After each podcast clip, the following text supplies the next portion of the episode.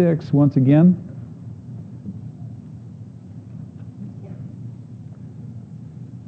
I want to talk to you about prayer again and more precisely praying in the Spirit. Because this is really true prayer. Praying in the Spirit. Paul writes to us in verse 18 Pray in the Spirit on all occasions with all kinds of prayers and requests. Pray in the Spirit. Prayer is the great theme that Paul closes his letter to the Ephesian church with. Prayer. He has gone through and cataloged for us through this all six chapters the great blessings that God has bestowed upon us, making us his children, transforming us, seating us in heavenly places, giving us citizenship in a heavenly city. Not only the blessings, but the great resources that God provides for us to live out the reality of our faith in this everyday world. And amongst all the great resources, the greatest resource of all is prayer. We've concluded our study on spiritual armor. Those are, that's part of the resources that God has provided. But the greatest resource, He's saved till the last. I think the best is, is to be saved to the last, and that is prayer. And I hope to share with you this morning, as we began a discussion of prayer last week, the importance of prayer. As we're fighting and battling against spiritual forces, we're struggling against sin and or temptation in our life, you can have on the full armor of God. You can be aware of all the blessings. But if you do not pray, and if you do not pray always, the alternative is that you will quit. Do you remember what Jesus said? In Luke chapter 18, verse 1, he says, Pray continuously so that you won't quit, you won't give up. Those are the only two alternatives. And sometimes I think that we look at prayer as kind of just, well, it's optional. It's kind of like uh, it's not part of the, the real essential equipment. We don't always resort to prayer. We don't always look to prayer and, and have a view to prayer that we should be praying always. Because the option isn't always that clear to us. We will quit. Not, he did, Jesus say we might. We will quit. We will give up. And hence the need to pray always. And the person who is involved in spiritual warfare needs to be praying all along, not just once in a while. And we're going to be talking in the next weeks about prayer continuously and what it means to pray all the time and so forth. But I just want to get that point across. The soldier of Christ needs courage, strength, and power. The courage, strength, and power do not come from the armor. They come from an intimate relationship, being in communion with God through prayer. And again, you can have on all that armor and not be breathing the air of prayer and be totally ineffective. And the enemy just walk right over you.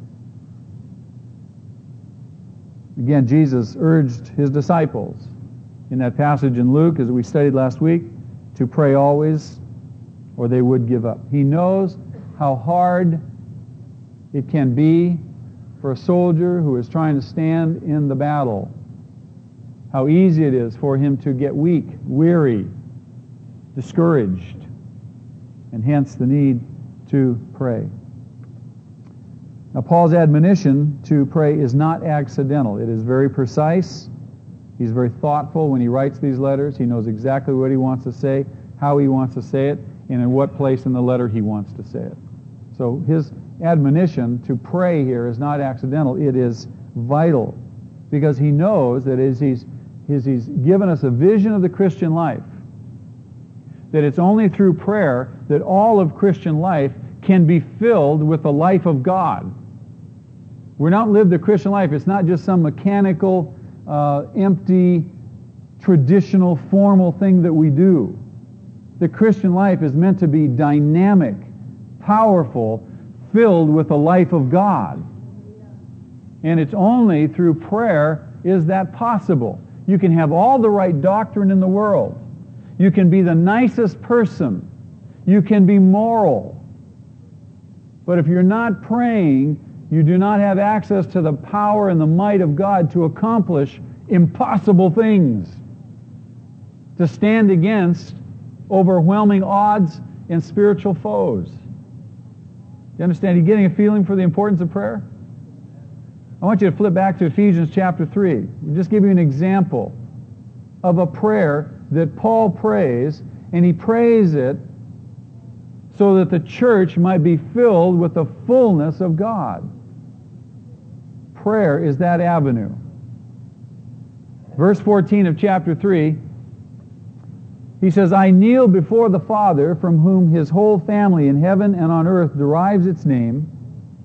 I pray that out of his glorious riches he may strengthen you with power through his Spirit in your inner being.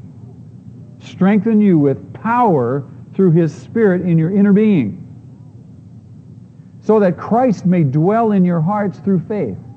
I pray that you, being rooted and established in love, may have power, together with all the saints, to grasp how wide and long and high and deep is the love of Christ. And to know this love that surpasses knowledge can you imagine love that surpasses knowledge? You can't fully comprehend it. And then he goes on, he says, that you may be filled to the measure of all the fullness of God. That boggles my mind. What in the world does it mean to be filled with all the fullness of the measure of God? God wants to fill my life. He wants to fill the life of the church. And that happens through prayer. Through prayer. Intimate relationship and communion with God. We talked about that last week. The secret to true prayer is found in these three words in the Spirit.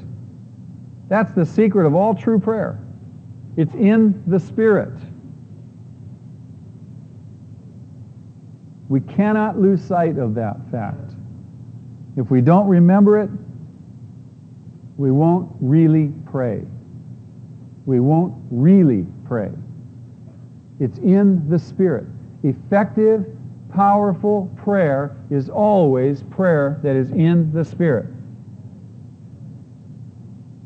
In Jude chapter, or, or in the little book of Jude, it's a one chapter book, in verse 20, Jude, speaking to his readers, says, Dear friends, build yourselves up in your most holy faith and pray in the Holy Spirit. So Jude only underscores what Paul is teaching us here in this passage in Ephesians. Now, it's very interesting, but you have to realize something. You can't pray in the Spirit unless some things are true. You can't pray in the Spirit unless, first of all, the Spirit is in you. You've got to have the Spirit of God living in you.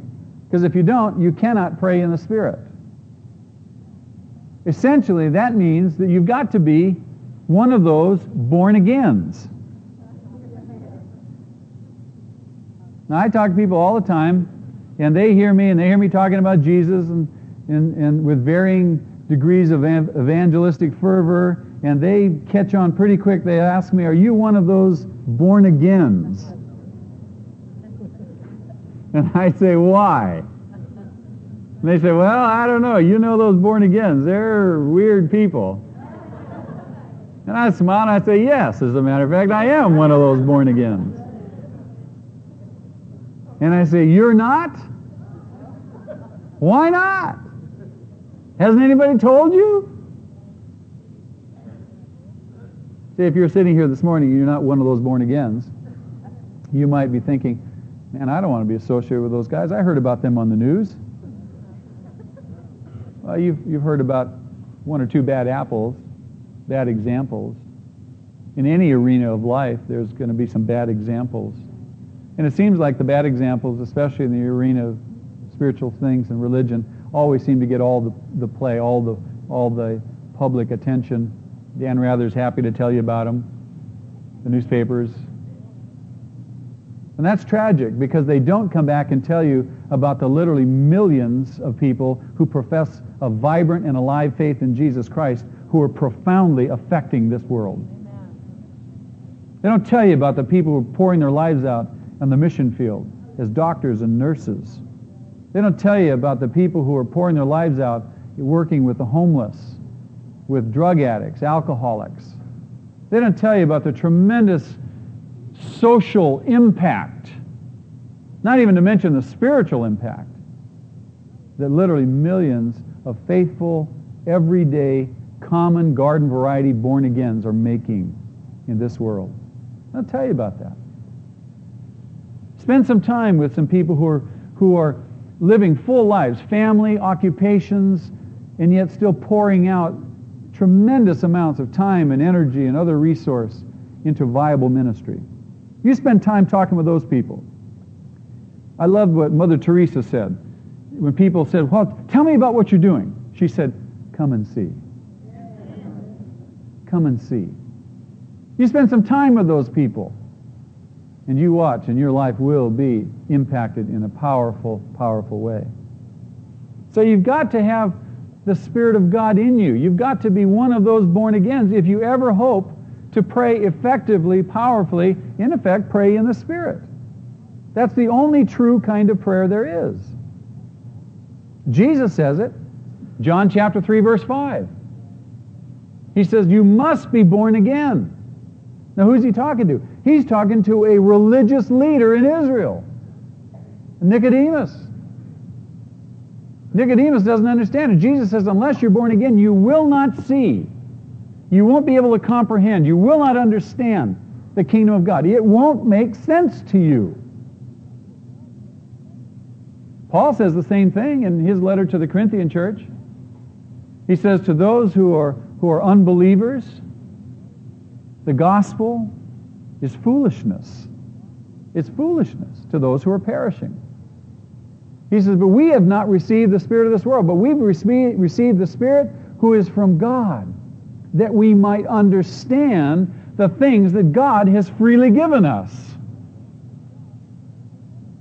A whole new arena, a whole new realm is opened up to us.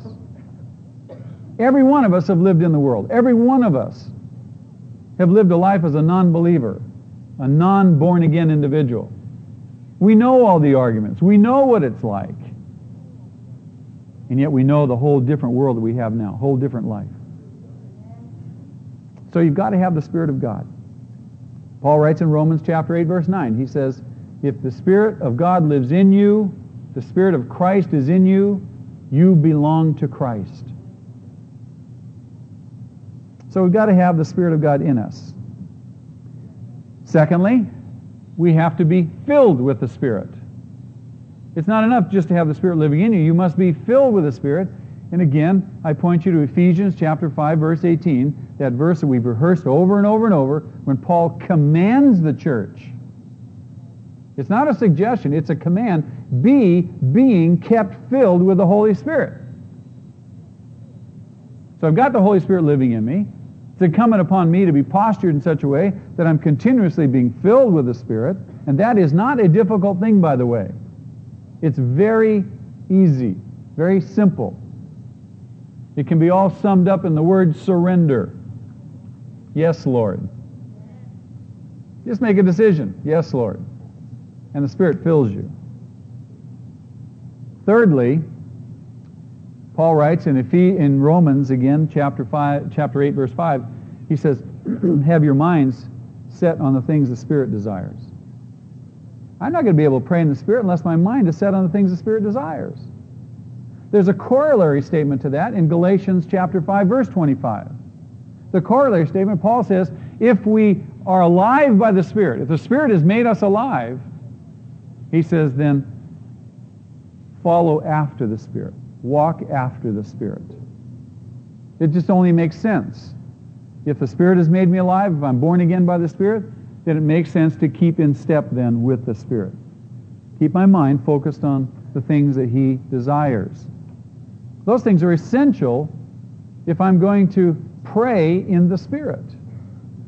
Now, there are four things that are not, four kinds of praying that is not praying in the Spirit.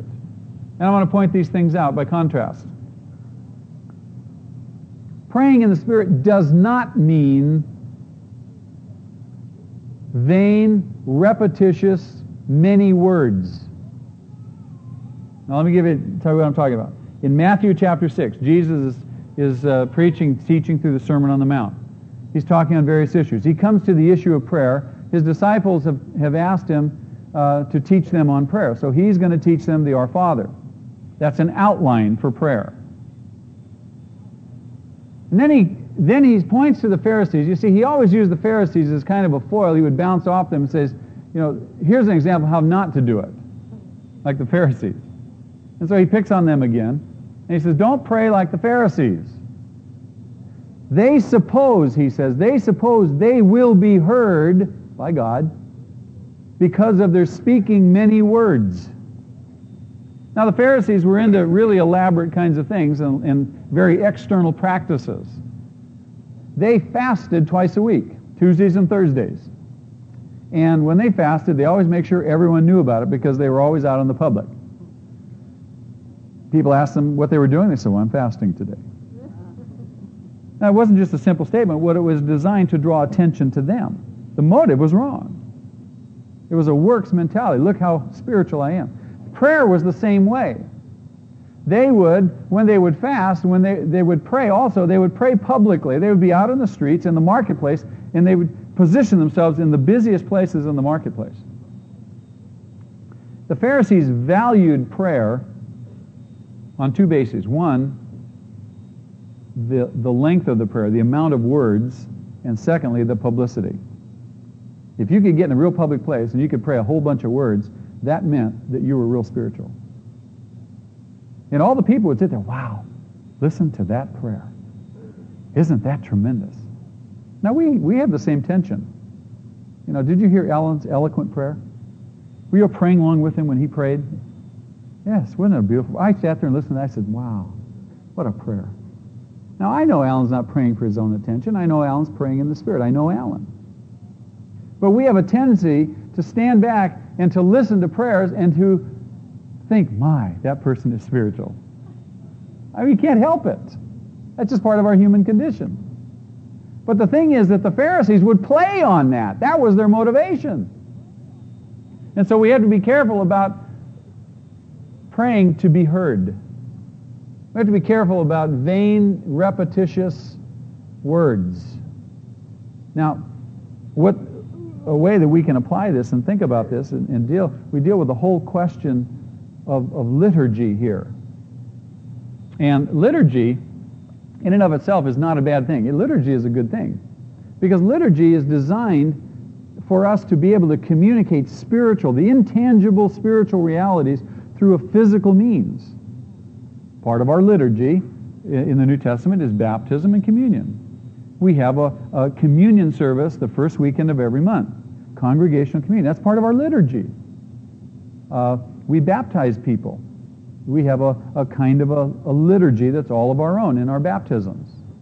So liturgy is not a bad thing. However, as is common in most human endeavors, liturgy can develop hardening of the arteries. It can become less than what it was intended to be loses its meaning. It's interesting. You go into some of the older churches and you query some members of the congregation about some of the liturgical practices. You say, why do you do that? Well, I don't know. We, we've always done that. Well, why? Well, you know, I'm not really sure. And we just we get into a habit of just kind of going through the motions and doing things. I mean, Israel was the same way. You read through the Old Testament, they got into these religious practices, the sacrifices, lost all their meaning. There was no genuine repentance in the hearts of the people. And so the, the whole question of liturgy can be involved here in terms of empty praying, monotonous, uh, rote prayers, reading from a prayer book, no real spiritual impact or import at all attached to it. All of us have been into a dead church. A church that there's no real life. no real excitement, enthusiasm. I mean, I, I just, let me just share with you out of my own experience and my background. I was raised Roman Catholic, and I went to Catholic school for 12 years, grade school and high school. Now, if you're Catholic, don't be offended. I just want to share with you my experience. I understand something of what, of what dead liturgy and ritual can do. It doesn't draw you to the Lord, it ends up driving you away. And, and this even happens in some of the Protestant traditions.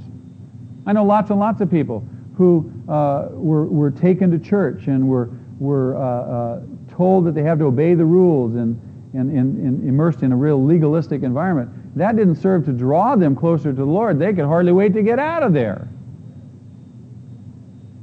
In the arena of prayer, growing up, I was taught several prayers. I, I, I, memorized the Our Father, the Hail Mary, the Glory Be, the Act of Contrition, the Apostles' Creed, uh, various prayers to the saints, to Mary, to, I mean, I, all these prayers. And when we would pray them, we would pray them in, in just kind of a rote from memory environment. There, there was no meaning. Sometimes you'd really try hard to, to mean it. But you couldn't, there was no breakthrough. There was no, no. It was real frustrating. And what really got me was that, that when I would go to confession on Saturdays, because most Catholics would go to confession on Saturday, you'd talk to the priest in the little box. And after you confessed your sins, and no one ever really confessed all their sins, for fear that the priest might recognize your voice and know who you are, and you wouldn't want to know him, you have him knowing everything. We never really talked about all that. We just everybody just kind of knew. But after you're done confessing your sins, the priest would say, "Your sins are forgiven." Ah, whew, wonderful. And then he'd say, "For your penance now." I never understood that. If Jesus died for all my sins, why must I still do penance? I could never reconcile it. But anyway, he'd say, for your penance, say 10 Our Fathers, 10 Hail Marys, 10 Glory Be's, da, da, da, whatever. And if you were real bad, you know, it was 25 Our Fathers, 25 Hail Marys. If you were really bad, it was a rosary or two. And the rosary is all the beads. you got to pray around the beads. And, and so you get your penance, you go out, and you can't leave the church building until you've done your penance. So you got to go at the altar rail. You know, everybody walks out of the box, and everybody watches. You because you just, you're standing there, you're waiting for your turn, you're just looking around. So everybody watches you walk up to the altar rail, and they time you.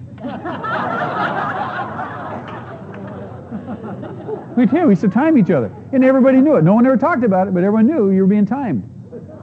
And so if you were, if you were bad, you had a big penance to say. Either you cheated on the penance, or you prayed them really fast. Uh, there's a whole bunch of Catholics here I know. And a lot of you can relate. I could say the Our Father in seven seconds. I could say it in seven seconds. Amen. I could race through the Our Father. Hail Mary in three seconds. I would, I could cook. Boy, I'd just, I'd get up from that altar rail, just as pleased as punch. Everybody look at me, wow. You didn't spend long at all, did you? Of course, we all knew we were all cheating. Who cared? But the point of the matter is, was that there, that wasn't praying in the Spirit. That wasn't praying in the Spirit. Everybody didn't produce any spiritual fruit. It was a dead exercise. That's what it was. Now, you know, for those, those people who have a difficult time with liturgy, the same thing can be true. We don't need to be part of a liturgical tradition to, to find yourself in a, in a situation in which you pray and not in the Spirit. You pray memorized, rote prayers also. No sense of what you're praying really, no thought, no content, no meaning, no power. Same thing can happen. You don't need to be in a in a, a, traditional liturgical kind of church. You can we can pray publicly, we can pray privately, just simply out of habit or custom. The perfunctory prayer before we eat. How many times have we done that? You know, it's, you know, the food's on the table, everybody's ready. Oh yeah, we got to pray. We gotta pray. You know, there's always that tension to rush through this quick prayer so we can rub a dub dub get to the grub. You know.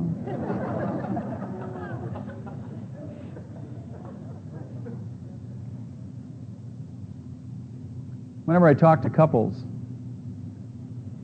the ones who are brave enough to come and talk to me, who are having trouble, one of the first questions I ask them is, Are you praying together? Are you praying together?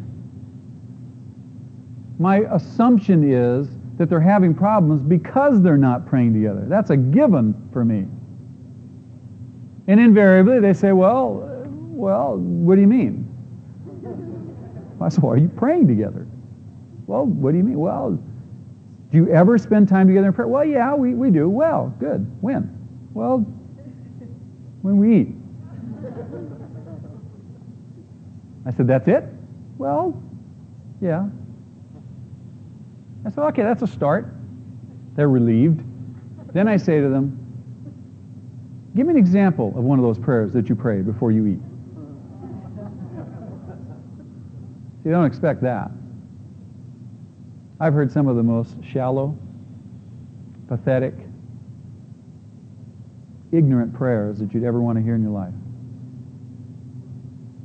Because these people are not filled with the Spirit. They have no real concern for the things in the spiritual realm. Some of them aren't even born again. So we got to hold, deal with a whole raft of issues. But the point is prayer. Just a, a little perfunctory prayer is not prayer in the Spirit. That is not praying in the Spirit. And all of us, whether we come from a traditional or a non-traditional background, with much liturgy or very little liturgy, we've got to be sensitive to this reality. There's a second kind of praying that is not praying in the Spirit. And this, again, I think there's a, a there's a certain group of people that this, this addresses, not everybody. Some people seem to think that when you get real emotional, you're in the Spirit. Not so. Not so. I call this emotional praying, emotionalism. You know, there's a spectrum. It's like the swing of the pendulum. You've got this, at this end of the spectrum, you've got this stilted, dull, uh, empty, dry, traditional prayer that really wouldn't move a grasshopper. And on the other end, you've got the, the opposite end of the extreme. You've got people going, Oh, Lord! Lord! I mean, just, you know, the vibrato in their voice and the, Whoa, Holy Ghost is upon me. You got people dancing and jumping and hooting and hollering and shouting this thing and that thing. And you see, they have this misconception that because they're all emotional, they certainly must be in the Spirit. Who the Spirit's moving me. I doubt that very seriously. I think your own flesh is being moved. I'll ask those people, I say, do you do that at home? No. Why do you do it here? if you're in the Spirit. Aren't you in the Spirit at home? If you're in the Spirit at home, you ought to be doing the same things at home then, if that's what means being in the Spirit. I never thought about that. Do that at home? No. Well, then don't do it here. Be wary of being emotional. Now, remember, prayer is communication with God, and in communication with any other being, there will always be an element of emotion involved. That's part of communication. But we're not talking about this extreme of emotionalism and saying, aha, see, I'm in the Spirit. I doubt it. There's a third kind of praying that I think is also not praying in the Spirit. And this is this is rather technical. Praying in the Spirit, that phrase is not, in my mind, a euphemism for praying in tongues. There's a lot of people, especially in the charismatic Pentecostal circles, who pray in tongues and automatically equate that I'm praying in the Spirit, or this is the only way a person prays in the Spirit, praying in tongues. There's no recorded instance of Jesus praying in tongues, but there's several of his prayers recorded. I would suppose, would you, that Jesus was praying in the Spirit whenever he prayed? And he wasn't necessarily praying in tongues. So praying in the Spirit is not, I would submit to you, a euphemism for praying in tongues. And I want to point out something to you. In, if you'll turn back to 1 Corinthians chapter 14, page 1175. 1 Corinthians chapter 14, verse 13. Paul gives us some instructions in this arena. He says, The man who speaks in a tongue should pray that he may interpret what he says. Now, those of you that don't know anything about tongues, this is a an enablement that God gives some people to be able to speak. And what they're doing is they're speaking to God in a language that they've never learned, using syllables or parts of syllables that are totally foreign to them by nature. It's something that goes on, it's a phenomenon that goes on in the spiritual realm. But he says, Paul says here, with respect to speaking in tongues, he said, if you speak in a tongue, or in effect, if you pray in a tongue, you should also pray that you may interpret. Because if you're speaking out words or syllables or language that you don't know what it means, you need to pray that you can understand what it means. So you're not just idly babbling. Then he goes on and he says this For if I pray in a tongue, now look at what he says. My spirit prays. The reference there is to the human spirit praying. The reference is not the Holy Spirit. So I would submit to you on that basis that, that praying in the Spirit is not praying in tongues, necessarily. He says, when I pray in a tongue, my spirit prays. And then the rest of the passage, uh, that's the antecedent to the rest of the passage and the references to praying in the Spirit. Now, I believe it is possible. I believe it is possible to pray in tongues and be in the Spirit. I believe that is possible. But it's not always going to be the case. And I think that we need to take John's advice. He writes in his first epistle, 1 John chapter 4, the first three verses there, he tells us to test all the spirits. He says, because not every spirit is from God and we should test the spirits to know that which is of God or the Spirit of God. So how do you test? Well, let me just tell you. I speak in tongues. I have that ability. I do it often. I pray in tongues often, privately in my own devotional life. I very rarely, if ever, speak in tongues out loud so anyone else could hear. It's, a, it's something that God, I believe that God has given me that I might expand my prayer life, my prayer time. So I use it as a devotional device. But periodically, I test it. I think that if you speak and or pray in tongues, I think that it's wise for you to take John's advice and test the Spirit who is authoring that tongue to see if it is the Holy Spirit or some other Spirit. And how you test it, John gives us the instructions. He says, ask. Ask some simple questions. Did Jesus Christ come in the flesh? Is Jesus Christ Lord? Do you honor the blood of Jesus Christ? And if it is the Holy Spirit that is indeed authoring that tongue, you will instantaneously get a resounding, joyful yes inside.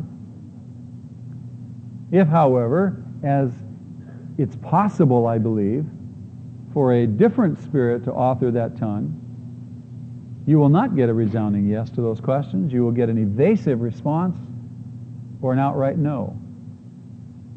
You will get a very disconcerting sense.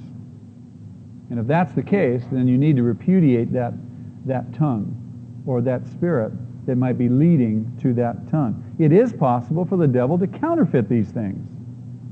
And we can't just go along presuming that everything that we experience is necessarily from God. we have been given instruction, we've been given uh, insight, understanding into that spiritual realm, and how to involve ourselves in that arena.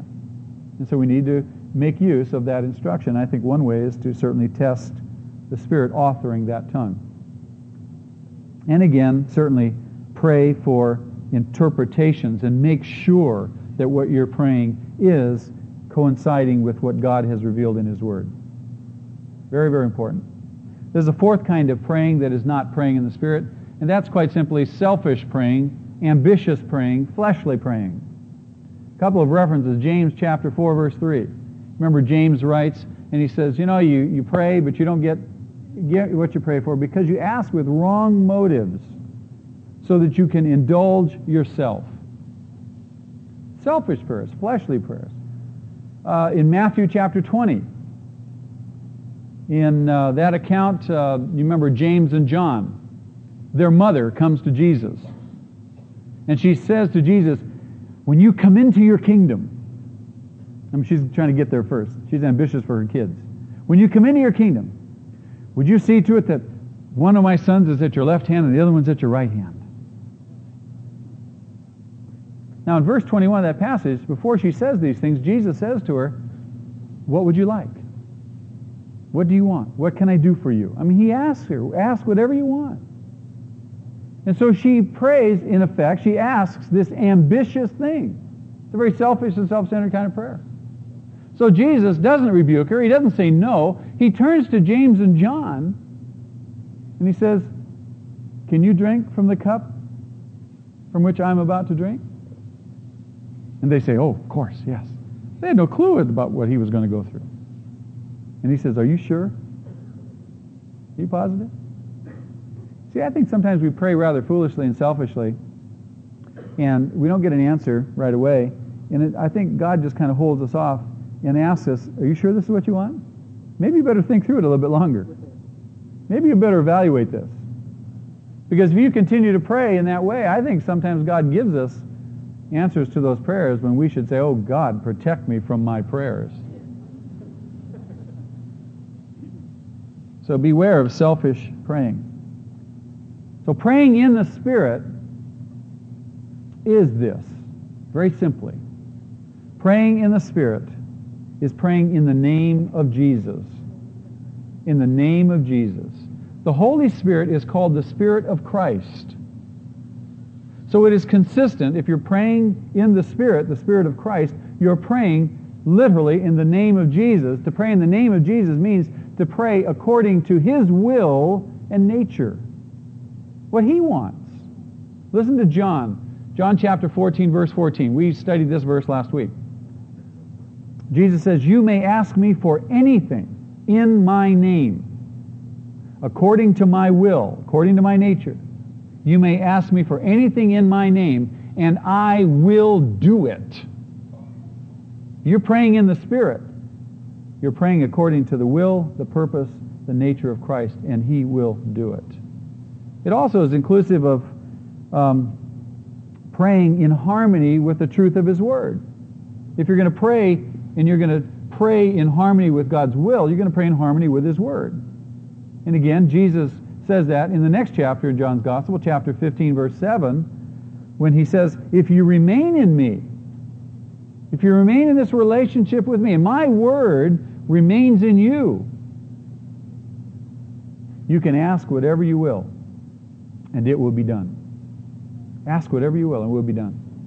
So again, that's praying in the Spirit, in harmony with, uh, with, with Jesus, with His will, in accordance with His Word.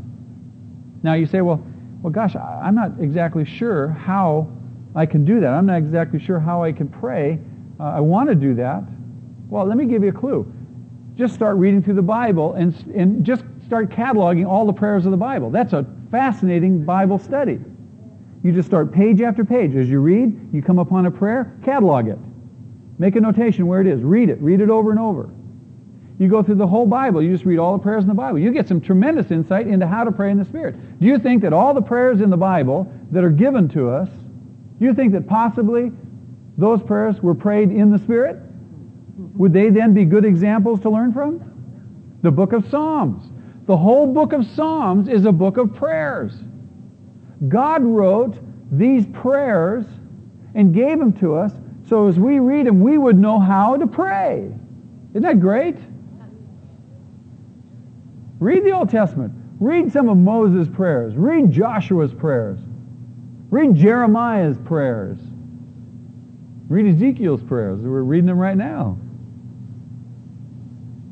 Read Jesus' prayers. John chapter 17, the high priestly prayer. Read Paul's prayers as he prays for the churches. And as you, you read these, you're going to begin to see how people have prayed in the Spirit in the past. And you're going to see the pattern.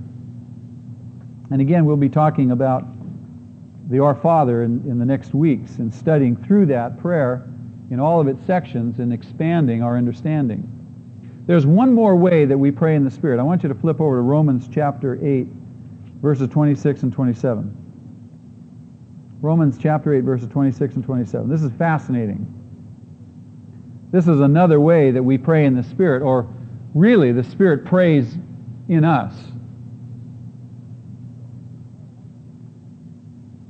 Paul writes this, and uh, he says, The Spirit helps us in our weakness. Now, he's going to go on to describe the particular weakness he helps us in. This is a weakness in terms of prayer. He says, when we don't know what or how to pray. And indeed, there are times, we've all heard of writer's block. You know, have you ever known a person who's a writer? Or maybe you've sat down tried to write something and you just, you're blocked. You just can't put anything on paper. Writer's block.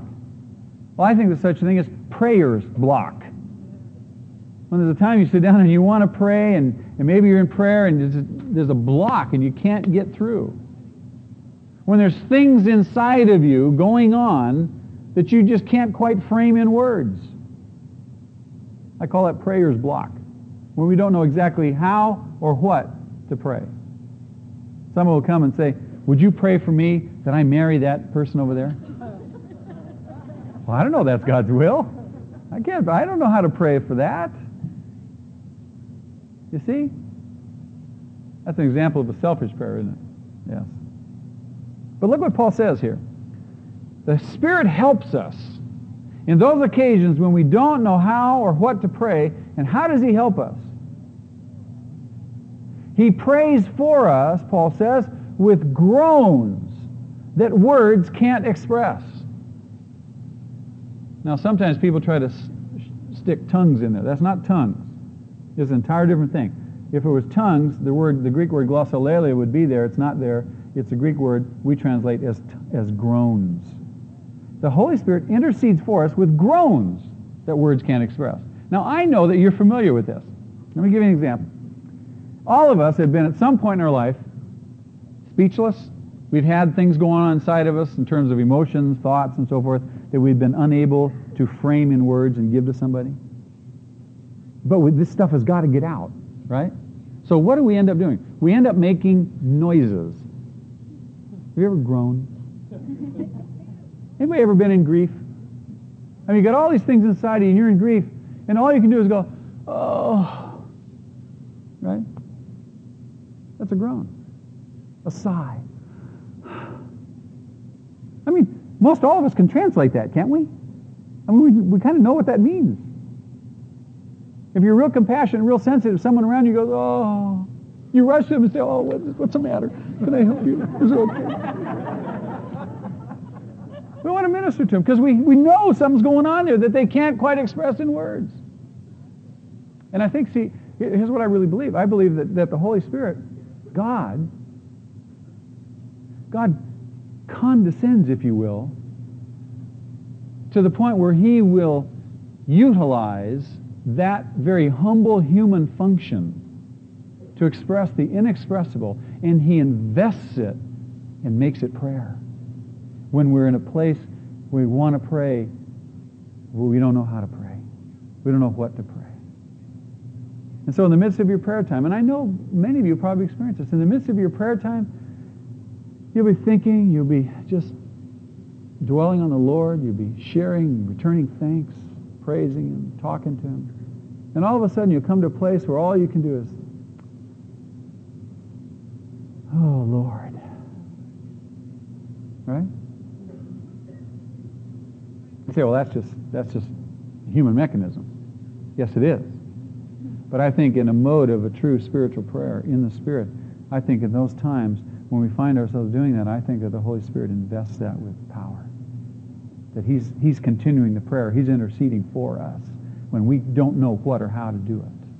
Isn't that exciting? Isn't that an exciting prospect? Now, be careful. Don't run home and start going, oh, oh.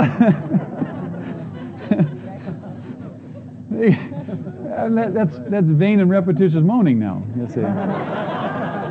it's not in the Spirit. And now look at this. The last part of that, he says, and he and he says, and he who searches our hearts, the God, God the Father who searches our hearts, knows the mind of the Spirit, because the Spirit intercedes for us with for the saints in accordance with God's will and purpose. So what, whatever's going on, whatever those moanings and groanings, you got to know that they're in perfect accord with God's will. That, that's tremendous. So that's another measure, another means of praying in the Spirit. I want to conclude by just kind of encouraging you. If you're struggling in prayer, if you're finding it difficult to concentrate, maybe to gather your thoughts, maybe just to make contact, if you got real block, don't quit. The temptation is great when you're not making contact, when you're struggling, when you can't get your thoughts together. The temptation is to quit. Well, I can't pray. I'll just try it another time. No, stay in there. Don't give up. Learn how to pray in the Spirit.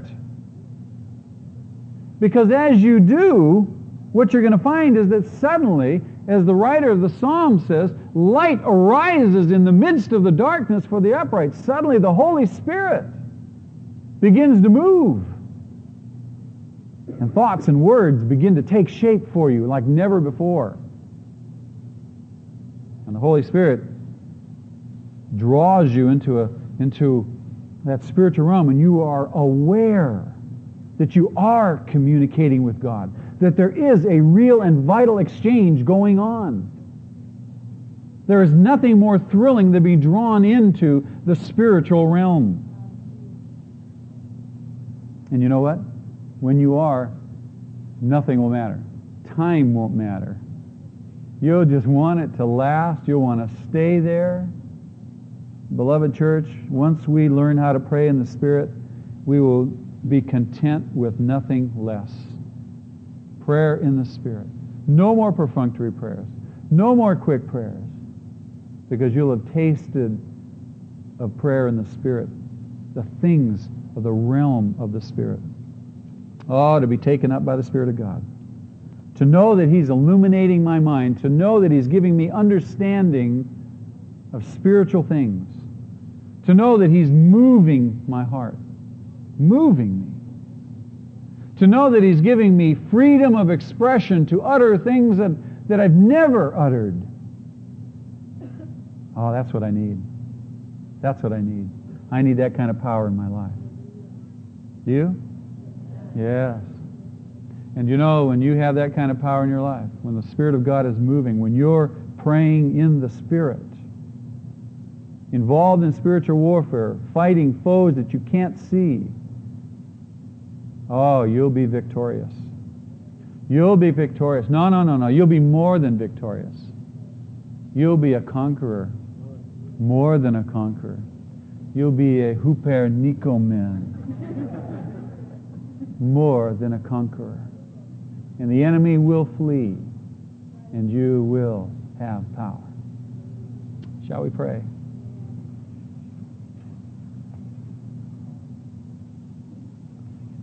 Father, once again, I thank you for the richness of your word that gives us these insights. I thank you, Holy Spirit, that you do illuminate our understanding, expand our perspectives, move in us, Lord, as we submit to you.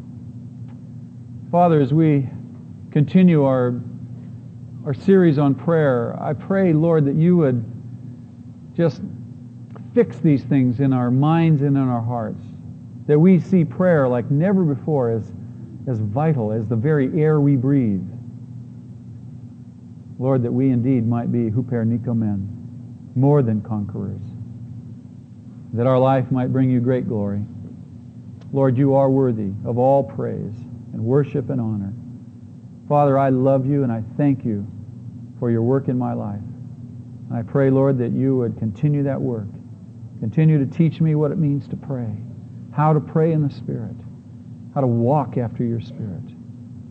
Lord God, we love you this morning. We give you honor and praise. And Father, we pray these things in Jesus' name and in the Holy Spirit. Amen.